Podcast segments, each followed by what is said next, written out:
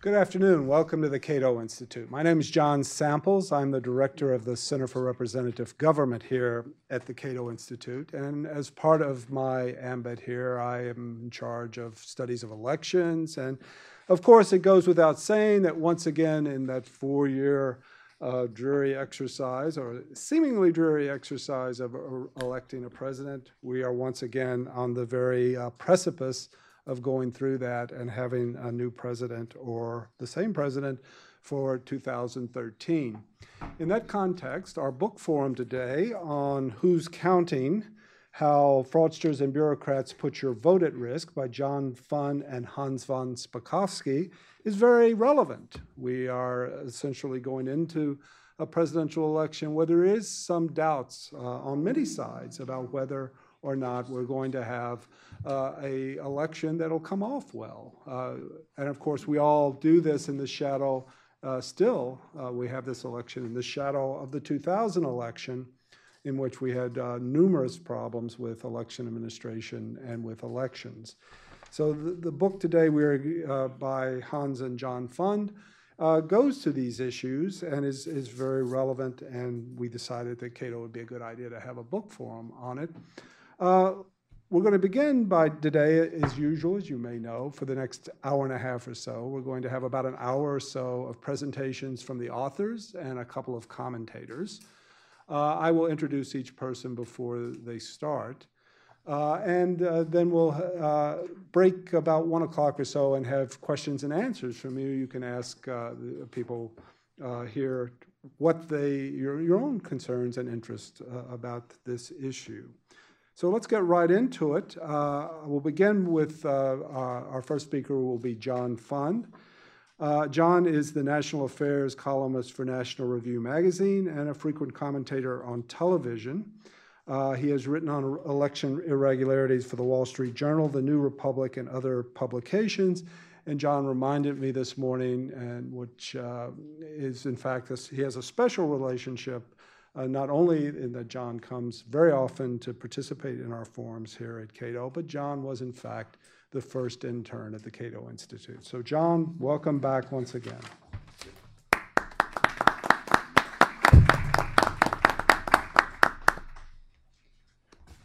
Well, that title is under dispute. Tom Palmer also claims it. I understand, but um, we both came at the same time. I um, Hans and I wrote this book for a very important reason, which is the memory of 2000 and the presidential election that brought us the Bush versus Gore meltdown, 47 days of constitutional uncertainty, uh, an incredible, heated, passionate debate in this country that left real scars on our body politic. That specter is facing us again. You know, I know that the conventional wisdom right now is that there is a clear leader in the public opinion polls, but I venture to say I think this election is going to be very, very close. Um, at this point in the 2000 campaign between Bush versus Gore, in the Gallup tracking poll, the lead for Gore was five points. It's just a point above that right now between Obama and Romney. I suspect this race will tighten, and if it tightens and it's very close, we could be in 2000 all over again. But there are some differences. In 2000, we had a dispute basically in only one state. There were other states that were equally close, but frankly, um, Florida had so many electoral votes that basically everything gravitated towards Florida in terms of the legal challenges and the recounting. If we have a similarly close election this time, I suspect we're going to have Floridas in three, four, or five states because unlike Florida in 2000, where the lawyers didn't expect to fight that battle, there are 10,000 lawyers on both sides of the political divide waiting to pounce in any election that's close. You no longer have to win an election in this country with a margin of victory, you have to win it with a margin beyond litigation. Now, our book addresses two concerns about our election system.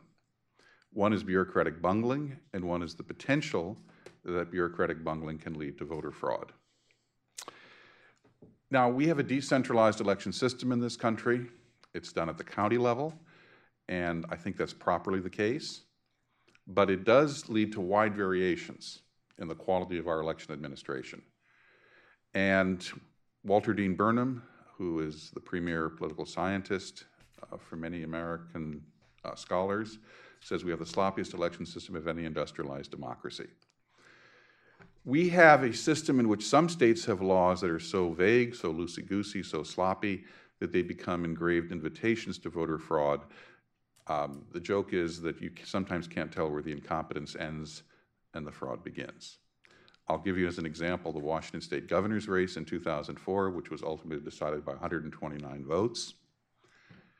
The King County Board of Elections found new ballots in the recounts 18 different times. 18 different times. This did not lead to confidence in the election administration, and in fact, King County later, the citizens voted to change the process by which the election director was selected. The judge who heard the contest in that case concluded that more votes, illegal votes from felons and others, had been cast in that election than the margin of victory but decided we could not be certain as to who they voted for, he was not going to overthrow the election. That left great bitterness. Then we had, of course, had the Al Franken election in 2008. Again, every few years we seem to have a signature race which exposes the weaknesses in our election administration and also the potential for fraud. In Minnesota in 2008, the final margin, after several recounts and eight months of legal battles, and the seat was even left vacant for that period of time, the margin was 312 votes, Al Franken winning over Norm Coleman. That election actually had significant historical implications because at the 2009, the Democratic Party and the Obama administration was trying to push Obamacare through the Senate. They succeeded on Christmas Eve, 2 a.m. in the morning, by just getting the 60 votes to break a filibuster. Al Franken provided the 60th vote. He had been sworn in a few months earlier. And it is generally conceded that Obamacare would not have passed in its current form if Al Franken had not been there. Now, after Franken was sworn in, so nothing can be certainly done about this, nor would I suggest that.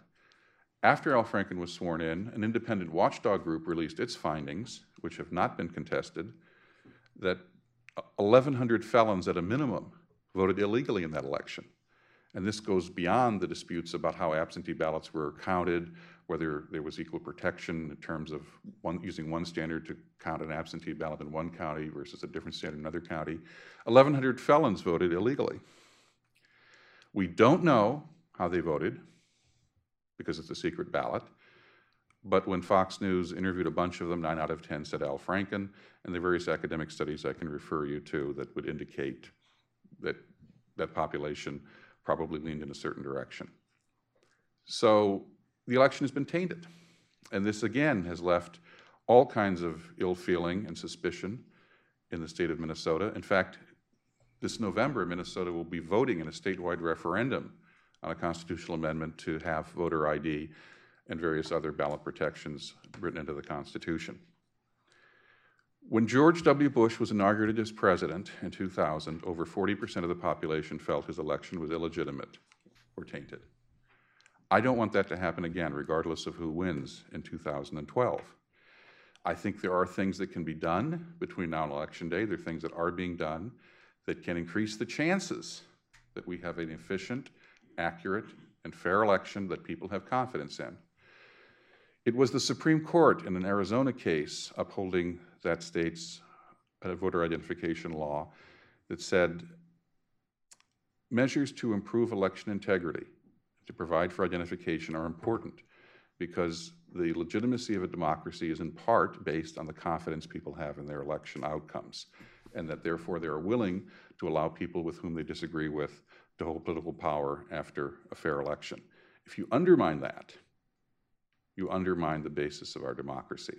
And the Supreme Court also, of course, in the Crawford case in 2008, said that the, we should not just look at the incidence of voter fraud, because I know there are various academic studies out there that purport to say there is no voter fraud.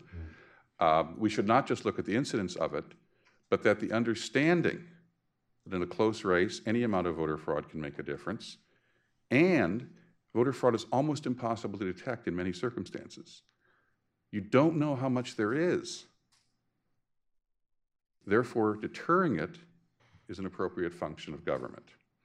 Now, as for the studies that show that there is no voter fraud, I know there was a News 21 study, and it was the first that purported to try to capture all of the prosecutions out there. I think it was deeply flawed. We can go into that.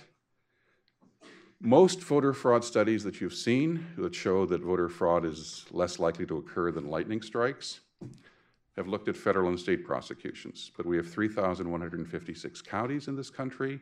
Almost all of the prosecutions are at the county level. No comprehensive study has ever been done of how many voter fraud prosecutions have been done at the county level.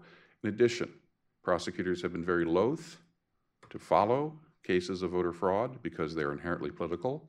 Many prosecutors are elected in political elections. And of course, it is very difficult to provide proof. And it is also very difficult to detect. The Pew Research Center had a survey out earlier this year. Two interesting findings. One out of eight voter registrations in this country are either invalid or contain major errors. That's 13%. That is significant. It also provides an inventory of votes that can't be manipulated, substituted for, or elsewise abused. The Pew Research Center also found there are almost 2 million dead people in our voter registration rolls. Now, I believe we should have respect for the dead. I do not believe we should have representation without respiration. we have learned recently, and in several videos done by the um, guerrilla theater artist James O'Keefe, how easy it is to commit voter registration fraud and voter fraud. In April, in the Democratic primary in the Washington, D.C. area, uh, Eric Holder's precinct, he had lived in that precinct for 32 years, the Attorney General of the United States. Um, he had voted frequently in that precinct, but not in primary elections. Washington, D.C. primaries tend not to be all that important, you might have noticed. So, a 22 year old kid, a white kid, with an earring and a scraggly beard, walked into the polling place and said, Do you have an Eric Holder at such and such terrace? And the immediate response of the polling official was, Oh, yes, here it is. Here's your ballot. Well, the kid obviously was not going to commit a crime. He was not there to commit a crime. He was there to prove a point with a video camera. He said, Well, I really would prefer to show my ID. He said, Oh, no, no ID is necessary. No ID is necessary. We don't ask for that. He said, Well, I really feel com- more com- would feel more comfortable if I showed you my ID, but it's out in the car. I'll go back and get it, and I'll be back faster than you can be furious. well, Eric Holder laughed this off, but I submit it made an important point. He could easily have voted in Eric Holder's name, and no one would have known. Eric Holder didn't vote in primaries. He wouldn't have checked. He wasn't about to come in. If someone else on the list was dead and hadn't been removed from the rolls, what are the odds that that person would have complained? now, I'm not here to say that voter impersonation fraud or fraud by uh, non citizens or fraud by people voting across state lines is important, but is important as important as other types of fraud. Absentee ballot fraud, I agree, is the most significant. And I think that we need to combat both. We also need to clean up our voter registration rolls. But again, this is these laws and these suggestions properly administered and with outreach, I think can not only prove an important deterrent to voter fraud, but can also increase public confidence in our elections and also provide us with a better voter registration list. In conclusion, I would say this. I know that there are concerns about disenfranchisement. I take those seriously. But I think that they have to be fought on the basis of real evidence and real statistics rather than speculation. And Hans, I think, can go into exactly what the court record is as to whether disenfranchisement is likely or common, and also how much people lack an ID. Um, I will tell you right now that I think I'm disappointed in the quality of the debate on this issue. I'm disappointed in the number of lawsuits filed against these because if the argument is that people should have an ID to vote, well, let's get people an ID. You know, you can't participate in the mainstream of American life with an ID right now.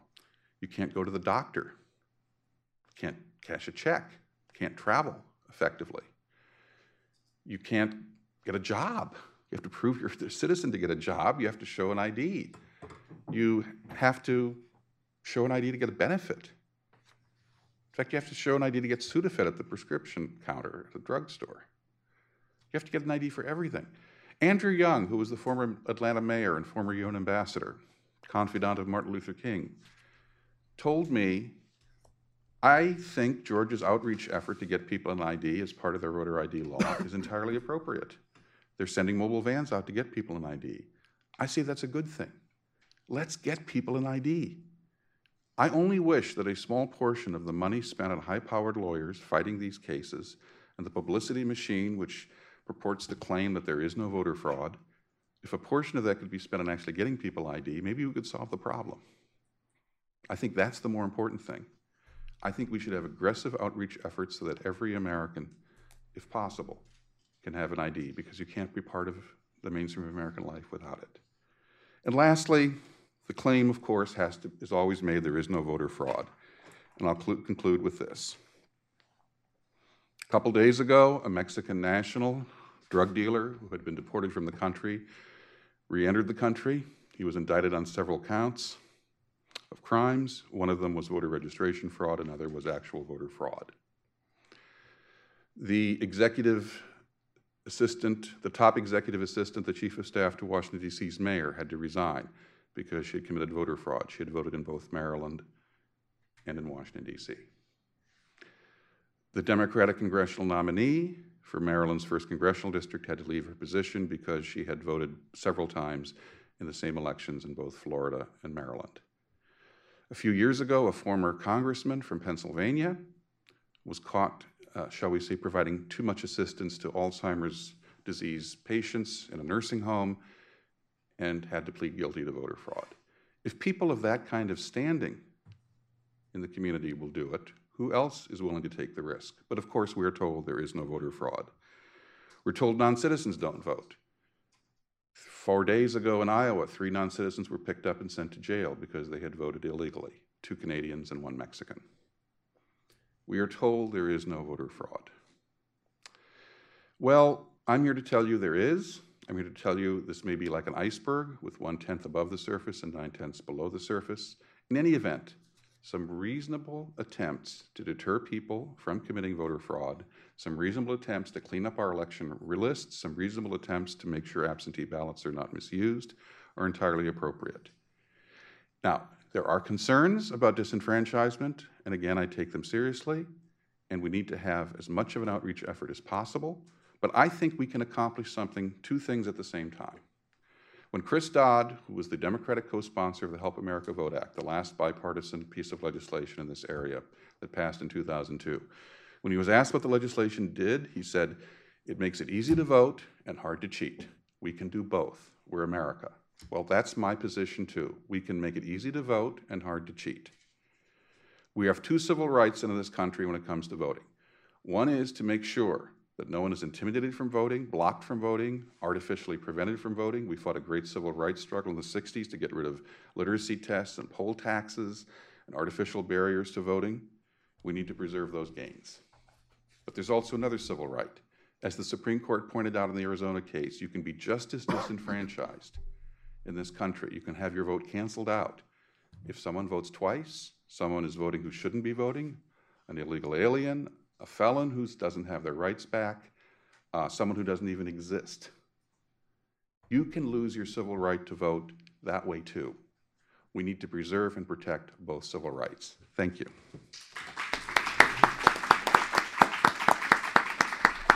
Let's introduce our uh, next guest uh, from over here. Uh, the co- John's co-author is a person who has ex- a lot of experience, practical experience in policymaking and the debates around policy on these issues. Hans von Spakovsky is Senior Legal Fellow at the Heritage Foundation and a former member of the Federal Election Commission. He served as an election official in uh, both Georgia and Virginia and previously enforced federal voting rights laws at the U.S. Department of Justice as counsel to the Assistant Attorney General for Civil Rights. Hans? Thank you, John.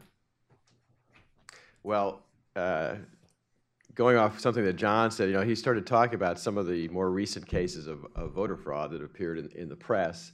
and those are not in the book. but I, I have to say, I, you know, I take voter fraud very seriously, but I, sometime I, sometimes I'm laughing as I read these stories because, you know, if you read the New York Times or the Washington Post, you would get the impression that voter fraud never occurs. And in the past month, there's been case after case. Uh, John didn't mention that uh, two weeks ago, a state legislator in Arkansas resigned from office after being convicted of voter fraud, along with three other individuals. And the voter fraud that he committed was in an election that he won by eight votes.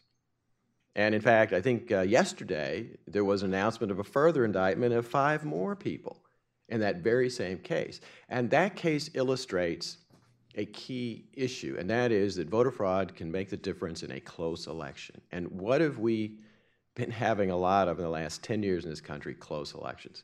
Uh, what we really wanted to do with this book was to uh, produce and illustrate stories of real voter fraud that has occurred, cases that have been prosecuted, many cases where it did make the difference in the outcome of the election. Uh, another case like that that we talk about in the book is Tennessee, 2005, not that long ago, a state Senate race won by 13 votes in that case that was overturned again because of what?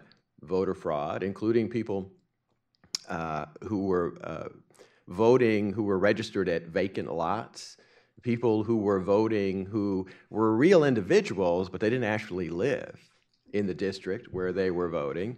And in fact, uh, uh, voting by dead uh, voters, including a gentleman who is a famous folk artist from Tennessee, whose works are in the Smithsonian, and who had died six weeks before he supposedly showed up at his polling place and voted. Um, is that a continuing problem? Yes. Uh, I'm sure you didn't read in the media coverage of the trial that was held a month ago over the Texas voter ID law that one of the pieces of evidence that Texas presented to a federal court here in Washington was the fact that um, 219 individuals had voted in the May primary in Texas who their records later showed were actually deceased. Uh, is that a problem? Well, you know, I think it is, uh, particularly because, again, one of the other pieces of evidence that um, Texas presented was how many close legislative races they had had in the last um, 10 years, many races decided by less than 100 votes. So is it an issue? Well, you know, I think it is. Um, you know, one of the other things that we do in this uh, uh, book is to talk about the recommended solutions for these kind of problems. And when we go through and list the many different kinds of cases uh, and the different kinds of fraud that are committed. And it's everything ranging from absentee ballot fraud, which a Florida investigation some years ago called the tool of choice for uh, vote thieves, um, to the intimidation of elderly voters and disabled voters in nursing homes and elsewhere, the, the kind of action that got this former congressman, I think it was, was Austin, Austin Murphy, indicted and convicted in Pennsylvania for uh, voter fraud, to uh, people impersonating voters at the polls, people who are dead, who have moved away. Now, you'll constantly hear that this doesn't happen. Well, listen, one of the reasons that Georgia was a leader in passing a photo ID law uh, back in 2005 was because in 2000, the Atlanta Journal Constitution published an interesting story. They got a hold of the uh, voter registration list for the state of Georgia, and then they got a hold of, it was either a commercial database or it may have been the Social Security Master Index, which also uh, lists people who have died across the country. And they compared the two lists, and they found that in the prior 20 years, uh, 5,000 people who were dead had voted uh, at the polling place in Georgia.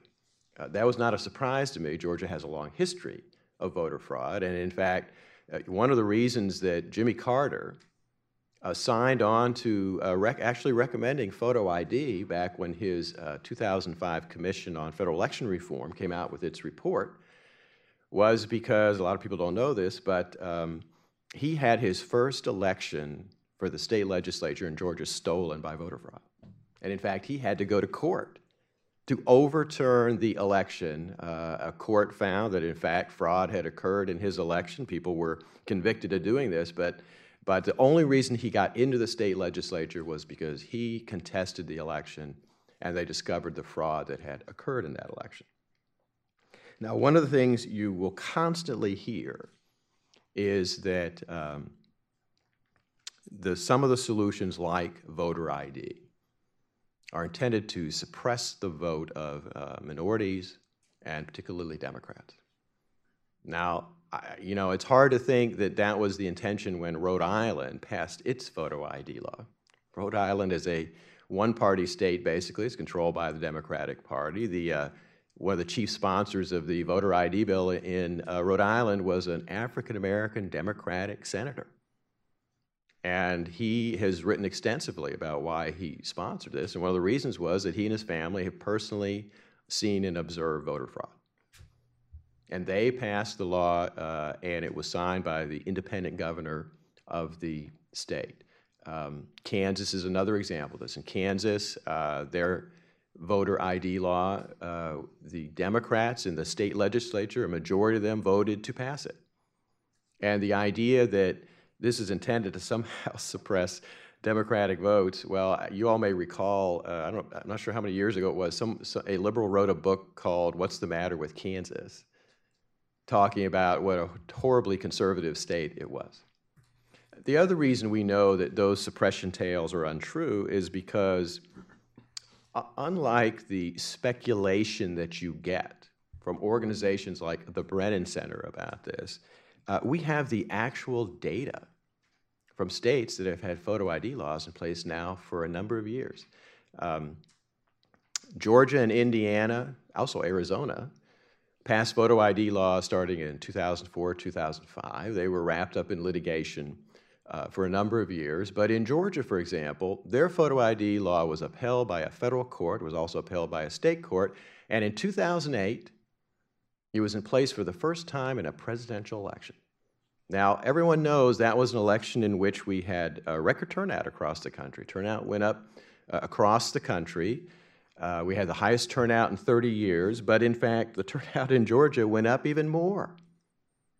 Georgia had one of the largest increases in turnout of any state in the United States. Uh, I was in a debate not too long ago, and uh, my debate partner said, Yes, well, North Carolina, which doesn't have photo ID law, they had a bigger increase in turnout than Georgia.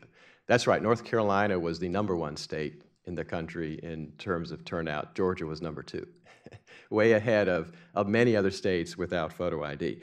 But Georgia is a voting rights state. They're covered under Section 5. And so, unlike a lot of states that don't keep track of this, Georgia actually keeps track of the race of all of their registered voters.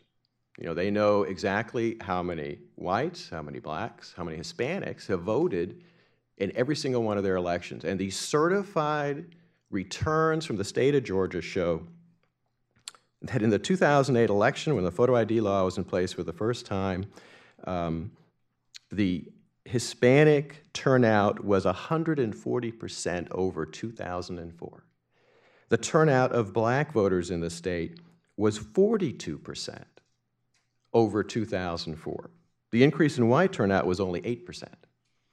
Now, I've said, you know, the increase there was actually larger than in other states, but I still have people say to me, well, you really can't count 2008 because Barack Obama was on the ballot. He was a big draw, particularly for uh, minority voters. That's certainly true. But if you look at the 2010 congressional race, when Barack Obama was not on the ballot, what happened in Georgia? Well, in 2010, there was an increase in the turnout of Hispanic voters of 66.5% over 2006, the last midterm congressional election, and there was an increase in turnout of black voters of 44.2%. That's actually slightly larger than in the 2008 uh, election. So once again, you can see that uh, it was a very large increase in turnout. Now, another state where we know the results of photo ID is Indiana. In fact, you know, Indiana passed what the Supreme Court said was the strictest photo ID law in the country. Lawsuits were filed. It ended up before the United States Supreme Court.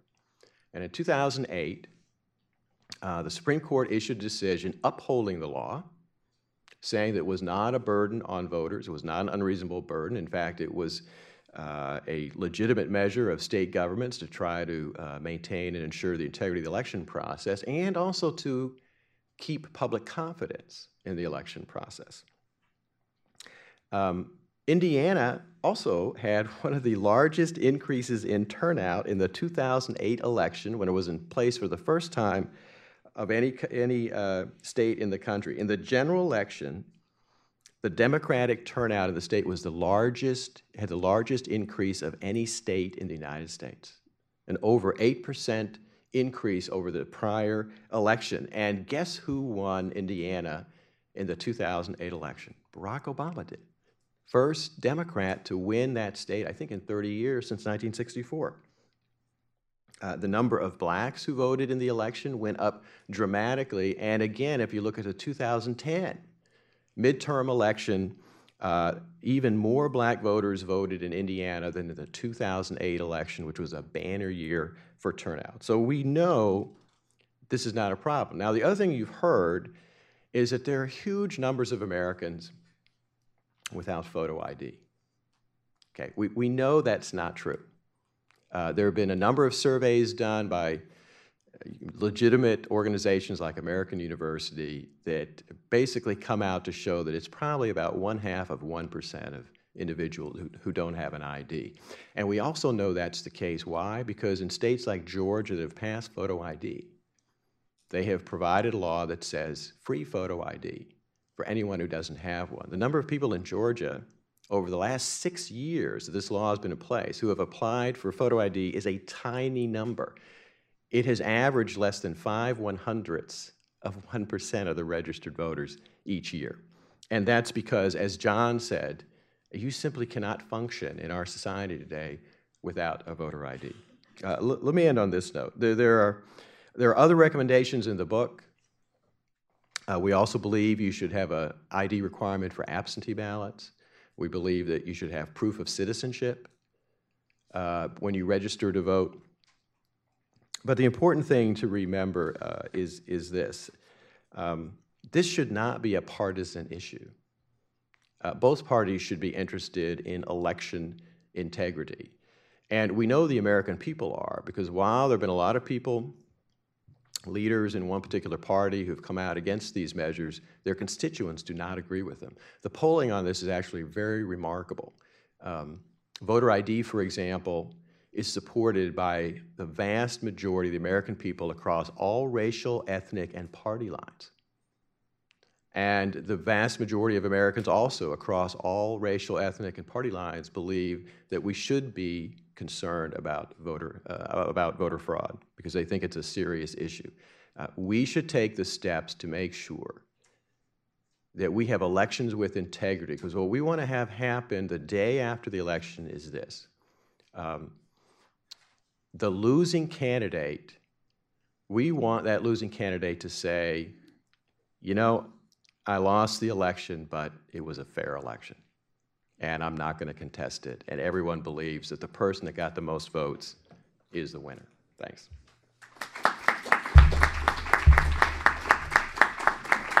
Uh, my colleague Jim Harper reminded me that uh, unless I do the intros from up here, uh, that the folks on the internet don't know who the speaker was. That was Hans von Spakovsky, the the co-author of our book today. We're now going to turn to our commentators. I'm, I'm delighted to say that uh, a Cato adjunct fellow, Jeffrey Milyo, will be our first commentator. He is the Middlebush Professor of Social Science and full professor in the Department of Economics uh, and the Truman School of Public Affairs of the University of Missouri at Columbia. He has his PhD from Stanford. He has written widely both in the popular press and in the academic world, uh, is widely published uh, and has held several faculty positions. Just a personal note on Jeff on a couple of things about him. One is what I really like about him is that Jeff brings academic rigor to try to address questions that really concern the American people. So you don't have uh, it's not the sort of uh, academic theorizing, though he does that too, but he also is interested in and tries to pursue in a rigorous way uh, questions that are uh, before us uh, as a public. And the second thing I would say about Jeff is when I'm sitting around in my office studying some social science, and social science is like many things in politics, it can be very complicated and somewhat confusing. Uh, and I want to figure out, you know, something beyond my powers about whether a conclusion is correct or well formed or well researched. The first person always comes to mind is uh, I'll, I'll, drop an email to Jeff Milyo. He's a guy that calls balls and strikes, and so I, I wanted him here today to call some balls and strikes for us. Jeff?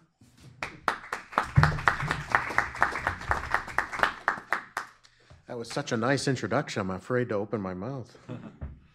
Uh, saying that an academic has held many faculty appointments is a is a euphemism for can't hold a job. Uh, so, um, so I, I read the author's book, and I also read an, another recent book that's come out uh, by somebody who has very different views. Rick Hasen has written a book called The Voting Wars.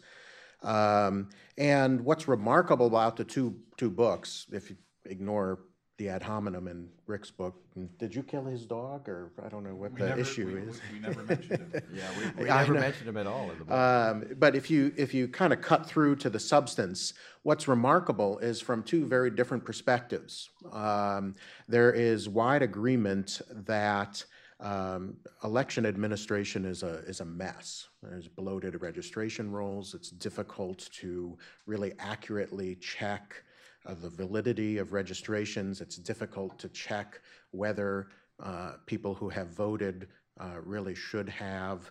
Um, Hasen focuses more on uh, partisan shenanigans and administration of elections.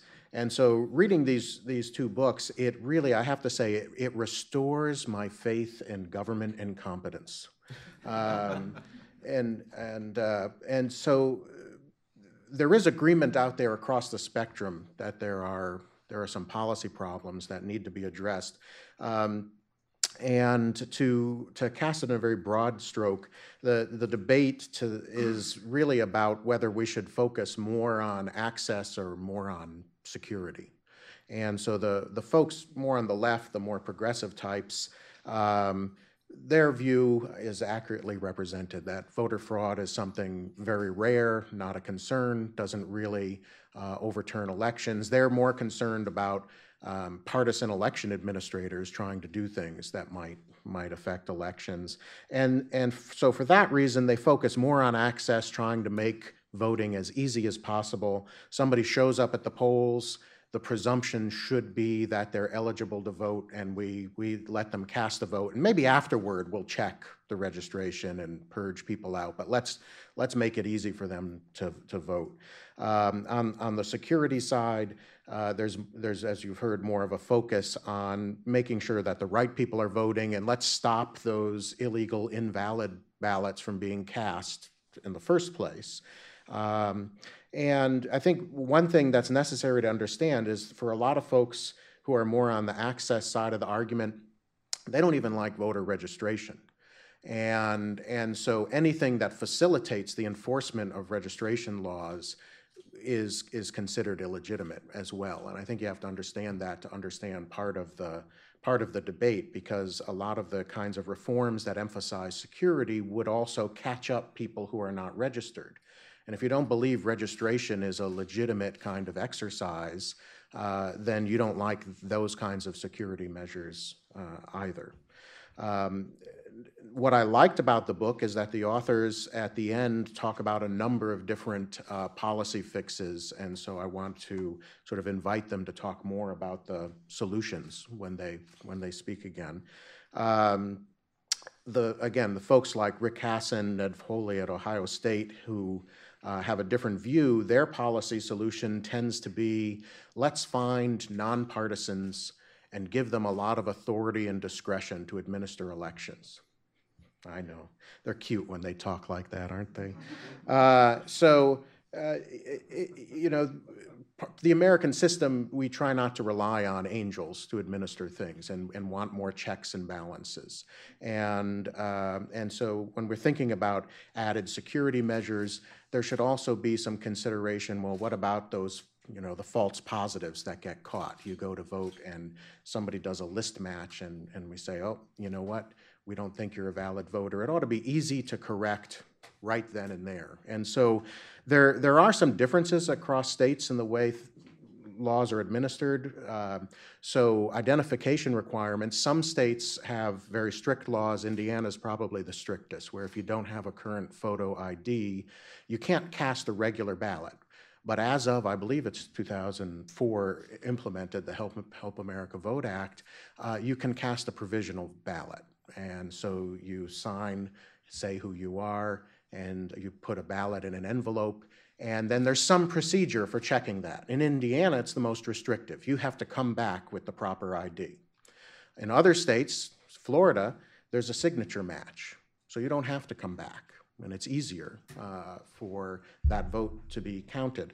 Other states don't force you to cast a provisional ballot right at that step. There's some problem there. Well, you can sign an affidavit that you are who you say you are, and you can then cast a regular ballot. And then presumably those pieces of paper get put in a pile and checked at some point. Uh, although I think what everyone agrees with here is that process isn't as careful and thorough as it as it might be. Uh, so there's a variety of ways of doing ID checks, and some of them are uh, going to have more false positives and prevent more people from voting, and some are going to have fewer, uh, but let more things more things through. Um, and so that needs to be part of the. It's it's not just a zero one. Do you check ID or not? Um, one of the things I wanted to point out is that uh, the authors talk a lot about fraud, voter fraud, voting fraud, and I think the emphasis on fraud does a bit of a disservice because there's more than just fraud out there. There's there's things that don't rise to the level of fraud, either because we can't prove it or because it, it really doesn't. And, and so just to give you an idea of the number of illegal or invalid ballots that we currently know of, even with not so great election administration and, and not a lot of vigilance looking for them. In 2010, uh, there were 91 million ballots cast, and of those, about a little over 400,000 were rejected. Um, about 75,000 of those rejected. They were absentee ballots that came in late. Put those aside. So you're left with about 350,000 ballots rejected because people weren't registered, they weren't eligible to vote, uh, double votes, and, and the like, uh, or improper ID. So these are numbers that come from the Election Assistance Commission surveys of states, and not all states provide information, so take this as a minimum in terms of how many bad votes were counted and, and for and for what reason. Um, but there's a fair number of absentee ballots and provisional ballots that are found to be invalid. So people do go to the polls, they cast a provisional ballot, and uh, and it turns out that their signature doesn't match. Uh, now that could be a mistake. It could be because they weren't who they said they were we, we don't really know for sure, but, but these things um, do exist. Uh, and it doesn't all have to be uh, fraud. Now, uh, the, the critics of photo ID laws, especially, but, but concerns about voter fraud in general, would tend to make arguments like we don't see many convictions. Relative to the number of votes cast, this is just such a small probability occurrence. The odds of it actually affecting elections are so small that in a cost benefit weighting, we shouldn't care about this. Um, when you look at these other numbers, they're a little bit bigger, but you could probably still make those kinds of arguments. The, the question is how these things are distributed in different precincts and do they rise when there's a close election or not? And, and to be honest, those kinds of studies haven't been done. Uh, so you know, I think the authors have taken as their task to say there is fraud, there are shenanigans, and so here's some some solutions. And that's different from saying that the benefits of these policies outweigh uh, the costs. The other um, concern that's out there is that, again, with photo ID especially, that it's going to disenfranchise a lot of people. And as has been represented, um, there are a number of studies out there and uh, there's a mixed set of results, but if you screen on quality, there's no evidence that there's going to be some large-scale disenfranchisement. It's just not true. And how could it be? Most people have ID. The kinds of folks who don't have ID are often not registered and don't want to vote anyway. As a marginal additional cost of voting, this is something that's very small and only affects a few people. And so in, in terms of the statistical studies, our best estimate of the number of people who do not vote because of ID requirements would be zero. Um, now, that's an estimate.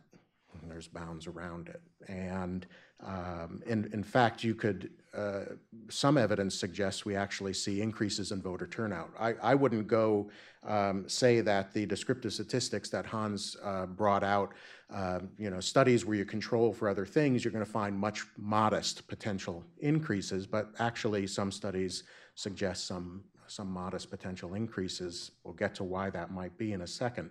Um, but the looking at this from a cost benefit perspective is uh, not the right way to do it because voting is a right. And so we want to put our thumb on the scale when we're considering rights. We don't just weigh cost benefits narrowly. If one person is denied their rights wrongly, uh, we want to say that's a really big harm to society. And so even if there's just a few people who can't vote because of these ID requirements, that should be a serious concern. But that argument bites both ways because even just a few illegal ballots cancels out somebody's legal ballot. And so that's also a serious concern. So you take this at the level of these are these are rights we're talking about. Um, you don't you don't want to just look at the large N statistical studies and say what are the costs and and benefits. But I do want to say the authors are correct in pointing out there's there's no good evidence that lots of people are deterred from voting from from these laws. But how is it? How could it be that there might actually even be an increase? Um, the idea is in social science we're trying to look for treatment effects. What's the causal effect of some change in policy on voter turnout? And the treatment of photo ID laws is not just that people have to show ID; it's that there was a controversy and voting became more interesting and partisans on both sides became engaged and you know work to get voters to the polls and so it could be that as time passes not only are more states going to be adopting and implementing reforms uh, but maybe some of the uh, turn increase in turnout that resulted because of controversies might dissipate you know, so I'm not quite sure what's going to happen in the future, um, but it's not crazy that in the short term we've actually seen some increase in turnout, including among disadvantaged populations. Um, trust and confidence was mentioned, and that's another possible explanation for why turnout increased. And if true, that would mean a more uh, lasting effect on turnout. Um, I, am dubious about this one just because I've studied institutional effects on trust and confidence in other contexts. And uh, people just aren't that sensitive to stimuli when it comes to their political behavior and opinions. I mean, how many of us change our mind, really?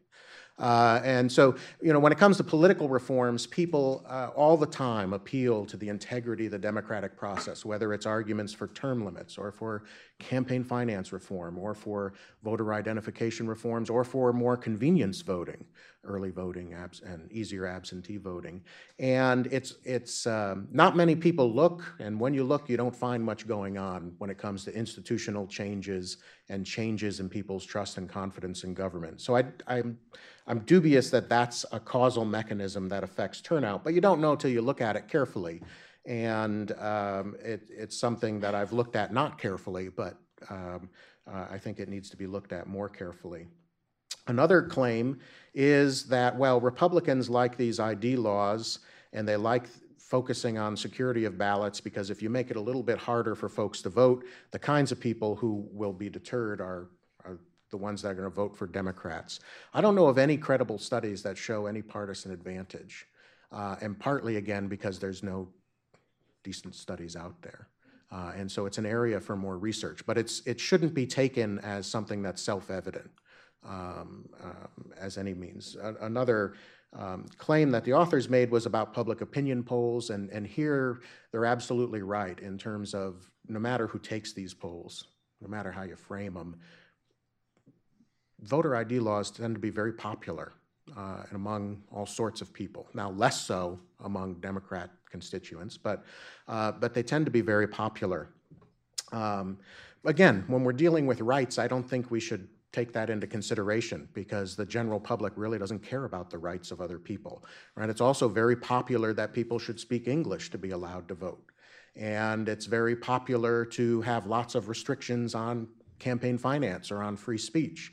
Uh, but when we're talking about rights, popularity alone doesn't matter. But the popularity definitely explains why we see these laws. You don't need some conspiracy theory. You don't need uh, you don't need to make arguments that these are sort of the second coming of poll taxes. People actually make these arguments. It's nothing like a poll tax to ask somebody to show ID, right? It's not a huge barrier for, uh, for most folks. Uh, the only thing you need to understand about the politics of ID laws is that they're really popular, and politicians look for really popular things to stand behind. And the arguments against ID laws potentially are difficult to make.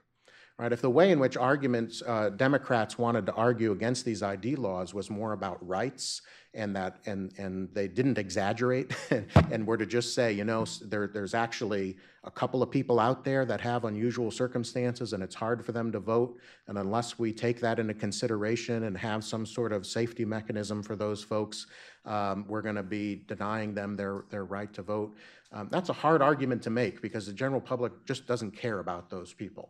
Uh, and doesn't care about the rights of others. So instead, they make an argument that's easier and fires up their base, right? That this is a racist conspiracy to try to massively depress the vote, um, and and you know that's just a clear and obvious exaggeration. But it also makes it a really vicious policy argument.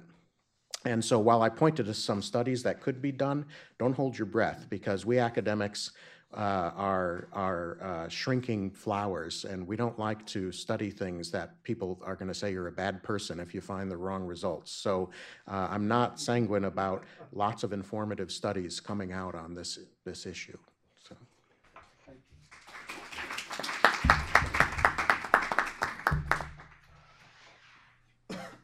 I don't know if you noticed, the strike he threw or called right at the end was, most people don't care about the rights of others, right? It's- very, actually, there's a lot of data that shows that. Our last speaker today will be my colleague Jim Harper, who's Director of Information Policy Studies here at Cato. And in that uh, department, uh, Jim works to adapt law and policy to the unique problems of the information age in areas such as privacy, telecommunications, intellectual property, and security. He was a founding member of the Department of Homeland Security's Data Privacy and Integrity Advisory Committee, and he recently co edited the book Terrorizing Ourselves How U.S. Counterterrorism Policy is Failing and How to Fix It. And he has with him his first book, uh, which was uh, Identity Crisis How Identification is Overused and Misunderstood, which uh, Cato published. Please welcome my colleague Jim Harper.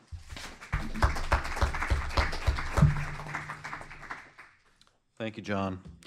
Professor Milyo is a hard act to follow, given the, the care and erudition that he brings to the, to the subject matter. It's not really my forte.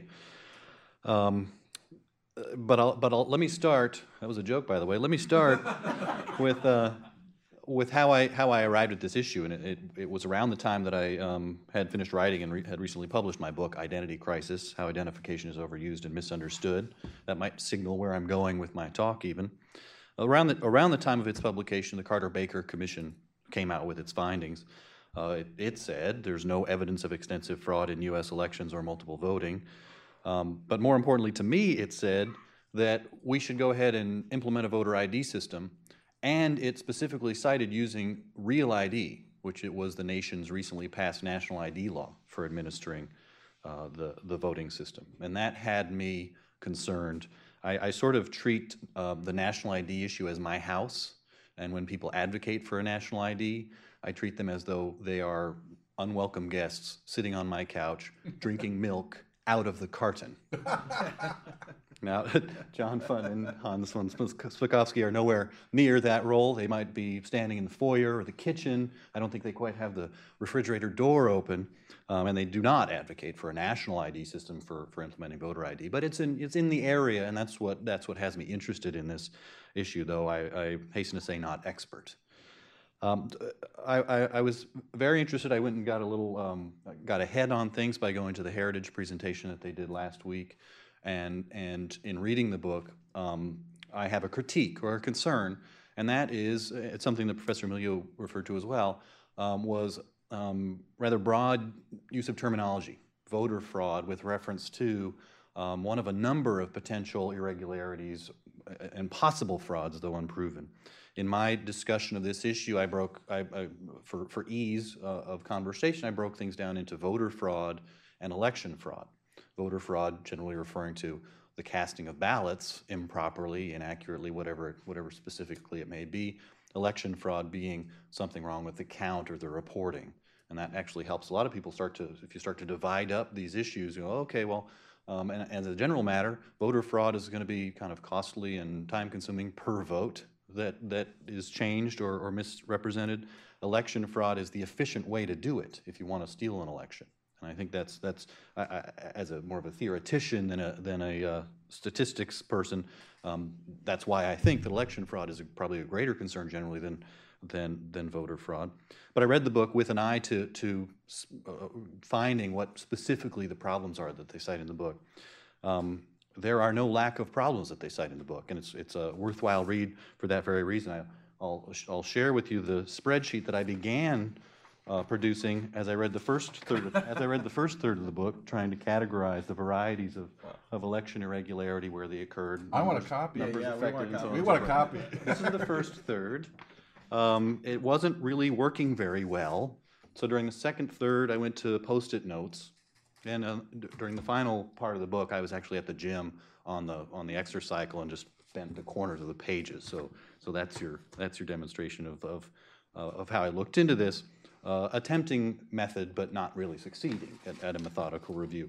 What we get at the very least, though, is the vari- the real variety of irregularities that they highlight, which are, which are um, genuine but varied uh, concerns for the, for the person interested in voting and election integrity.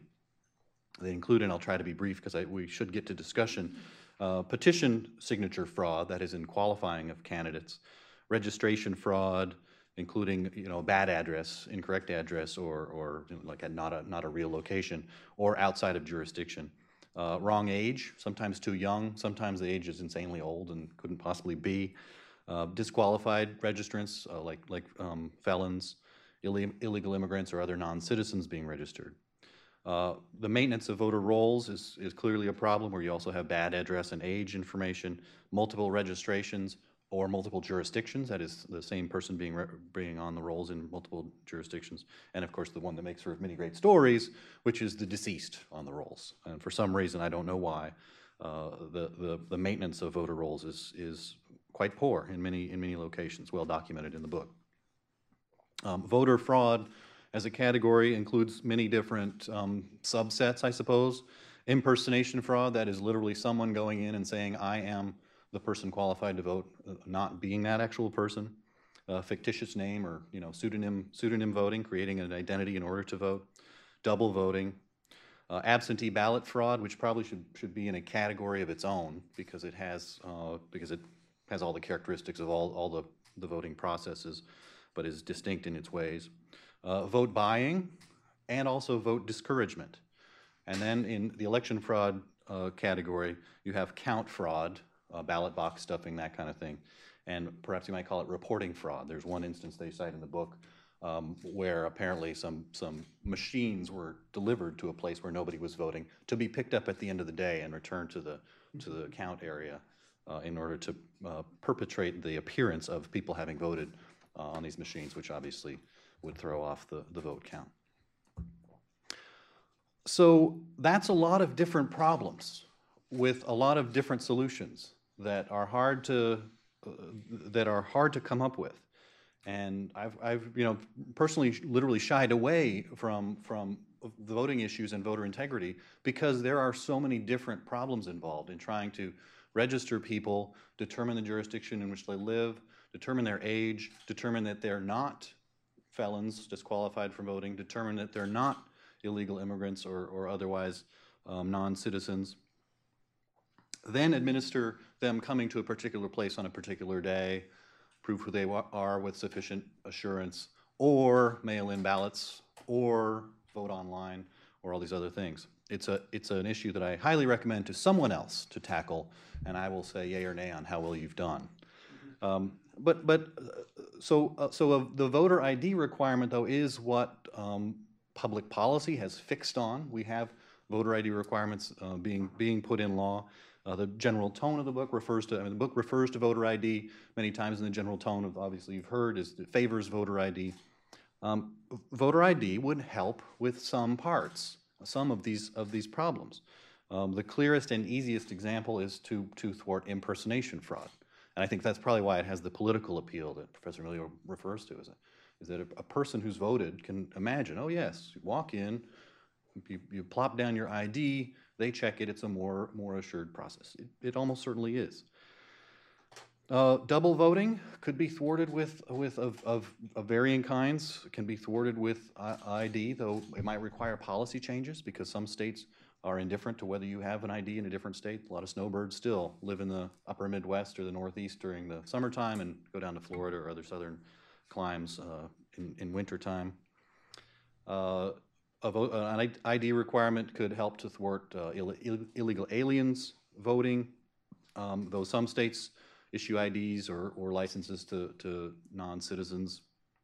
So there's some policy changes that would go toward that. It's reminiscent of a policy that I have a lot of concerns about and others too, the E-Verify system, where all, all new, new hires are supposed to be run through a database uh, at the Department of Homeland Security and the Social Security Administration to determine whether or not the, the numbers and information they provided matches up. Uh, That's a, that's a, a, a federal background check system, which may seem like it does a good thing for us now, but would grow over time, I imagine, as all government programs do, into federal background checks for um, lots of other things. And so I do, do want to just sort of call out the ills of a national ID to the extent that this policy push uh, adds fuel to the national ID fire. Uh, I'd counsel people's caution, frankly. Uh, a national ID, should everybody have a national ID? And, and, you know, John said, you have to have an ID for everything.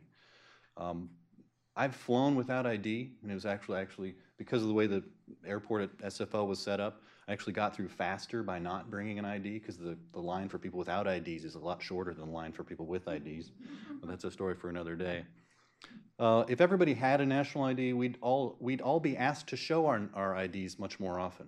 Obviously, with technology, there would be a quick swipe when you entered uh, an office building, when you went to the pharmacy, all these other things. And then data about you would be collected by any organization that happened to, to throw that, that card reader in front of you.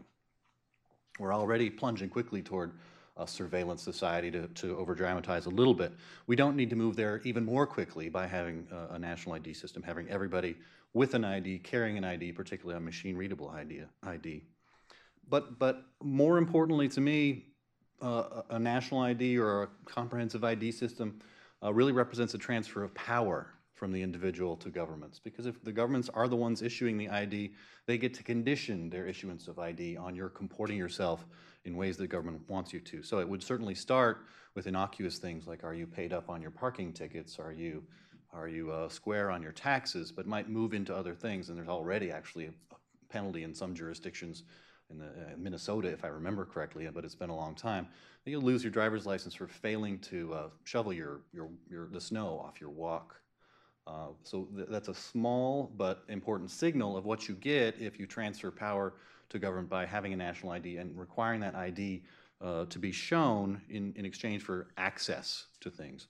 Now, now, use of ID to control access is, uh, is already uh, widely uh, widely in existence, but it's it's been talked about expanding it to access to financial services, access to healthcare, uh, access to housing. It would be used to control access to guns and ammunition. I think a, a lot of people uh, of, the, of a libertarian and conservative bent uh, might be impressed by that. A national ID doesn't solve everything, but but actually would result in because of the value of breaking such a system, uh, would result in deepened high-tech identity frauds. So biometric identity fraud, things we haven't really encountered yet, would, would probably come along. So uh, I did. I just want to sound those cautionary notes. Again, this is not is not something that uh, the authors of this book advocate for, but it's part of a of a trend in society to to use ID for just about every other thing. The, the parts of the book that I want to recommend to you that they, they don't, uh, don't advertise very much are, are what they say about the Justice Department. Uh, I did some oversight of the Environment and Natural Resources Division when I worked on Capitol Hill and found a similar culture to the, to, uh, to the Justice Department's uh, uh, voting rights section, where the, the section seemed to be dedicated to particular outcomes rather than to the delivery of justice. And uh, some of the chapters refer to that, and, and, I think it's very good reading for those purposes alone if you don't recognize how uh, the incentive structures inside government sometimes work. I agree with, with our authors that this, this sort of fetish for easy voting is carrying policy in a lot of directions that, that aren't helpful. It's, it's uh, uh, why it should be that we have better policy simply because more people went to vote, when actually you probably get better policy because fewer people who actually care go to vote. Uh, my own experience, and it's another thing that I bring to this, and I suppose makes me uh, uh, originally a skeptic, but certainly I think open-minded to the to the existence of all these problems. My own experience as a voter, as a young man, was to go down to the swim club, four or five miles from my house, and uh, walk in where I'd be met by the vote uh, the vote administrators, who consisted of my mother, Mr. Neiman, my soccer coach, and some other lady who I didn't know that made impersonation fraud particularly difficult. Um, I think it was a relatively, relatively small town, and my mom and Mr. Neiman both recognized me fairly well. Um, the, the, the, the one issue that I hasten to add, I guess, I guess something that libertarians might particularly want to focus on, um, not mentioned in the book, though not because it's, uh, it's a, a, a, concern they don't have, uh, is the most important election fraud of all, uh, and that is the politician who says one thing in order to get elected and does something entirely different after he or she is elected. So I appreciate you hearing me out on those thoughts.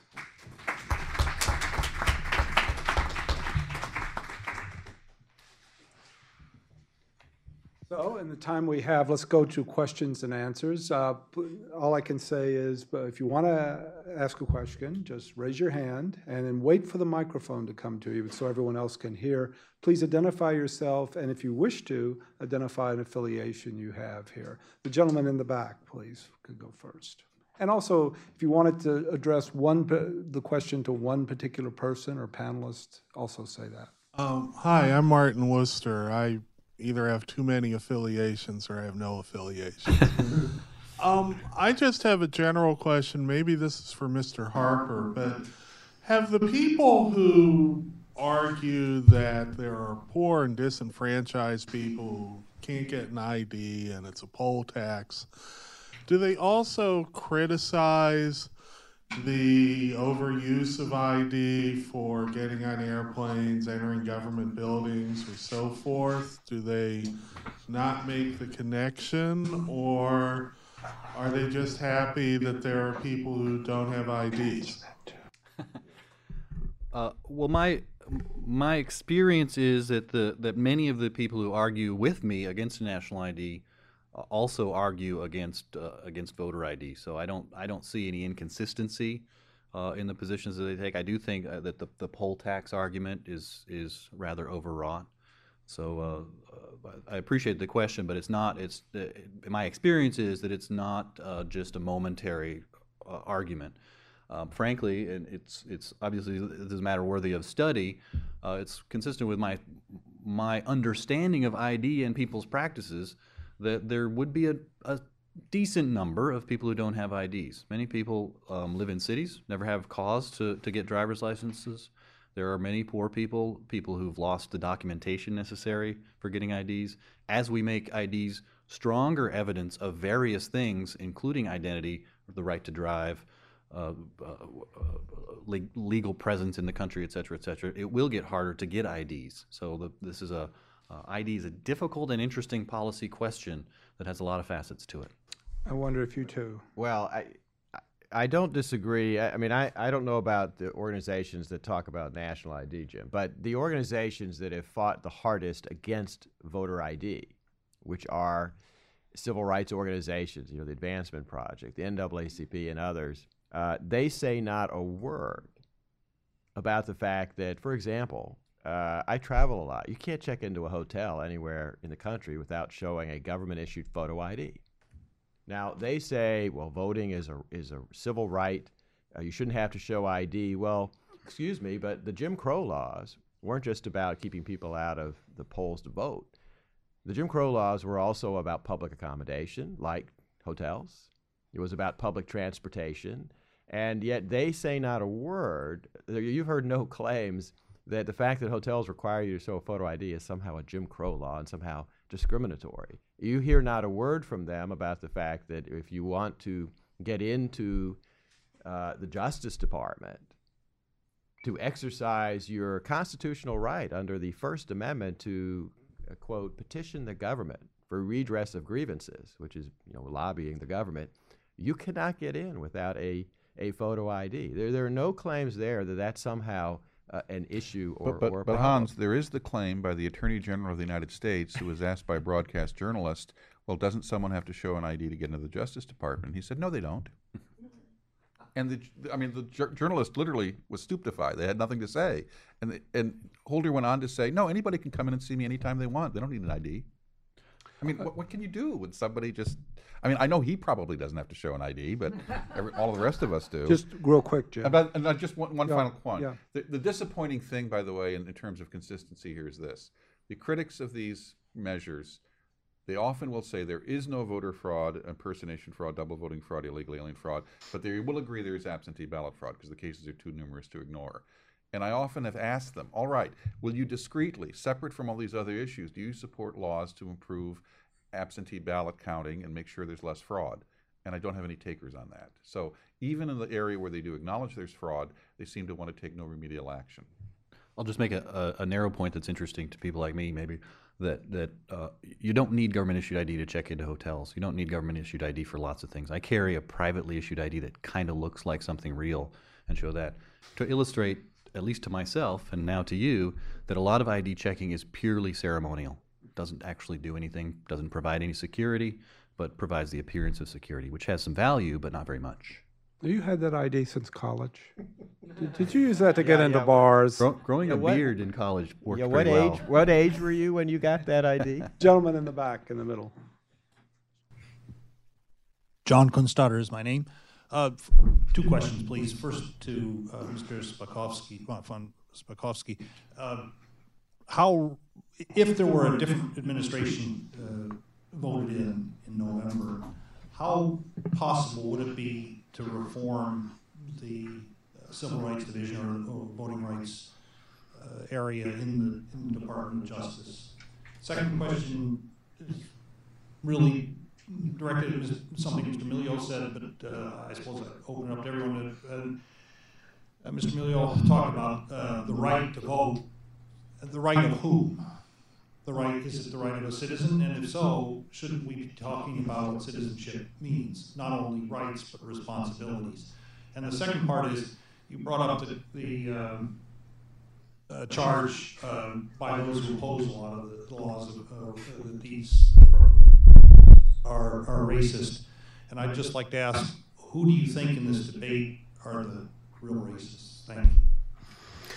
Let's start Uh, over here. with, with regard to reforming the Civil Rights Division, very difficult. Um, I, I wrote a series of articles with uh, Christian Adams, who's another former uh, lawyer at, in the voting section, in which we FOIA'd the resumes of all of the lawyers that have been hired during this administration um, into career positions, not political positions, because you know an administration can put whoever they want into a political slot, but the career positions. And it's very clear that for, you look at the resumes, and 100% of the hiring into career positions has been based on politics and ideology. And those individuals, you know, once you're a career lawyer, it's almost impossible to to fire you. And the the other thing that has gone on for many years, and this has happened also during Republican administrations, is particularly in the Civil Rights Division, the career managers there are overwhelmingly all of them extremely liberal, very radical. I the, the the radical ideology I met there was was more extreme than any place I've ever been, and they for years have practiced political discrimination in their hiring. The managers hire people in the career ranks that share their views, and if you are if you're a conservative, you're a libertarian, a conservative, and that's evident on your resume, or in interviews when they talk to you, it doesn't matter how qualified you are professionally, you will not get hired in the civil rights division. And it needs it needs major reform. Frankly, the other thing it needs is a big budget cut. The the budget of the civil rights division has gone up 25 percent in the past four years at a time in this country when we have less discrimination than we have ever had in, in our history because we've been so successful in eliminating that over the years. It's not all gone, it's still there, and you need a division to do that. But today, the division is the largest it's ever been a thousand people when we have less discrimination than we've ever had in this country. I would just address the racism issue this way. I don't ascribe ill motives to anyone. I believe most of the opponents of this are sincere. However, uh, I think it does not advance the argument and the debate to, to yell racism in a crowded political theater without clear evidence. Uh, it's a substitute for thought, it's a substitute for discourse. And it's unfortunate. Look, there are some people who are victims of voter fraud that have no voice. And we interviewed a lot of them for this book. These are people who I think are often the most consistent victims of voter fraud. They're minority residents of communities, either in rural areas or in urban areas, where the political machine runs things and they are ruthless and they make sure they stay in power. And you can't fight City Hall if City Hall steals the election out from under you. And there are one of the most important things in this book is there are voices in here that are never heard in the mainstream media the voices of people in Greene County, Alabama, that Hans so effectively tells. These are people who had elections stolen from them. They had bad public schools. Their kids would never have a chance in life, bad roads, bad services. And every single time they tried to change the system, they were prevented from winning by fraud. And when they went to the NAACP and the Southern Christian Leadership Conference and all of these civil rights groups, Hans will go into the specifics if he wishes. They were told, no, we're going to fight you. We're going to stand with the political machine. And this is not an isolated example. Artur Davis, the former Democratic congressman from the area, said, I finally won't defend this anymore. I think voter ID laws are a good thing because it's the only way we can clean up these political machines. Detroit, Kwame Kilpatrick is on trial right now in Detroit on 15 corruption charges. He ran for re election and he won partly through voter fraud. Fraud that was so extensive over his reform opponent on the Detroit City Council that the city clerk of Detroit, Jackie Currie, was removed from office because she had either allowed or per- perpetrated the fraud. And she was replaced by someone who's finally cleaned up the Detroit city records. I think it would be a lot Detroit would be a lot better along if the current mayor had been elected years before and we hadn't had a corrupt Kwame Kilpatrick. The same pattern in Philadelphia, the same pattern in St. Louis, the same pattern in Rhode Island. And Hans didn't mention that only African American speaker of the state house in the history in the history of the state was the sponsor of the voter ID bill in the state house. And the chief sponsor was the only African American state senator. There are people all over this country who are condemned to bad public schools, bad roads, bad services, bad government because the machine will steal their votes every time. And it also happens in Chicago. And it's a shame that the President of the United States never did anything about it when he was there as a part of the Daley machine. I uh, mentioned this in passing. If I'm not mistaken, the reason why the registration rolls, the rolls in general are a mess in the United States. And the reason primarily is motor voter, which made it very hard to, to clean up the rolls. You effectively have to wait nine years to remove someone from the rolls, even if they're, in, in many cases, even if they're dead. Gentleman in the back had his hand up before. Rick Sincere, uh, City of Charlottesville Electoral Board. Do you think, wh- which do you think is greater? The number of ballots cast fraudulently or the number of votes that are lost or altered because of clerical error or voting machine malfunction? I I really can't answer that because, as Jeff says, uh, there's really been no studies done. I don't think cat, trying to catalog that, and it's often difficult to to do. Um, and and I'll give you an example of how it's difficult to do. Um, after the 2004 election uh, in Milwaukee, Wisconsin, um, the police there set up this special uh, squad to investigate all these allegations of voter fraud. And they did find all kinds of, of uh, fraud. They found people voting who were registered multiple locations, um, all, all kinds of other things. They, they even found people who had come in and taken advantage of the same day registration in, in the state who were clearly residents of other states. But there weren't a lot of prosecutions, and one of the reasons uh, that the police cited for the lack of prosecutions was that the record keeping in Milwaukee was by election officials was so sloppy that it would have endangered their ability to get to get convictions. So it was again a combination of just really bad administration but also fraud being committed by some individuals and, and perhaps with the help of some candidates. Anyone else wish to make an estimate? The cost benefit? All right. Uh, Gentleman in the blue shirt in the second from the back row. Hi, uh, Max Stone from here on Cato. I'm just interested if the authors could follow up on some of the things that Mr. Harper said. Do you share his concerns about um, increased use of ID for things that are as sort of governmentally important as voting rather than just things that are of less con- of daily importance but not as much constitutional significance. And if, if you do share his concerns, what do you think can be done to make sure that we don't sort of move towards a, you know, everybody has to have an ID all the time kind of situation? Well, I testified before the Carter Baker Commission. And uh, Jimmy Carter was nodding at every point in my testimony until I got to the part where I opposed national ID. You know, the Constitution was constructed for a reason.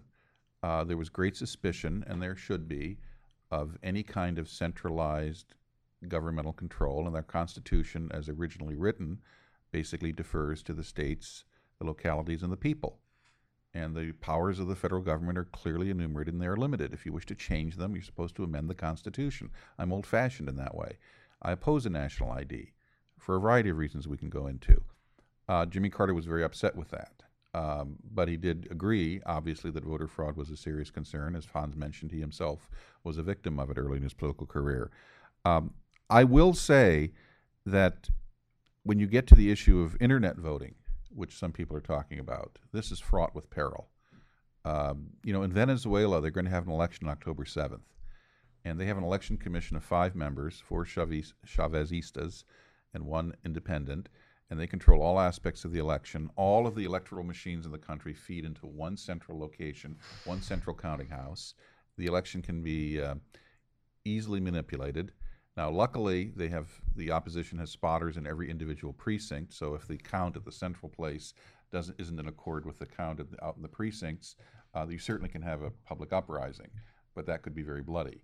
So I do believe in our decentralized election system, and I don't believe it should be changed because I don't think a national ID is in accord with that, and nor is it justified.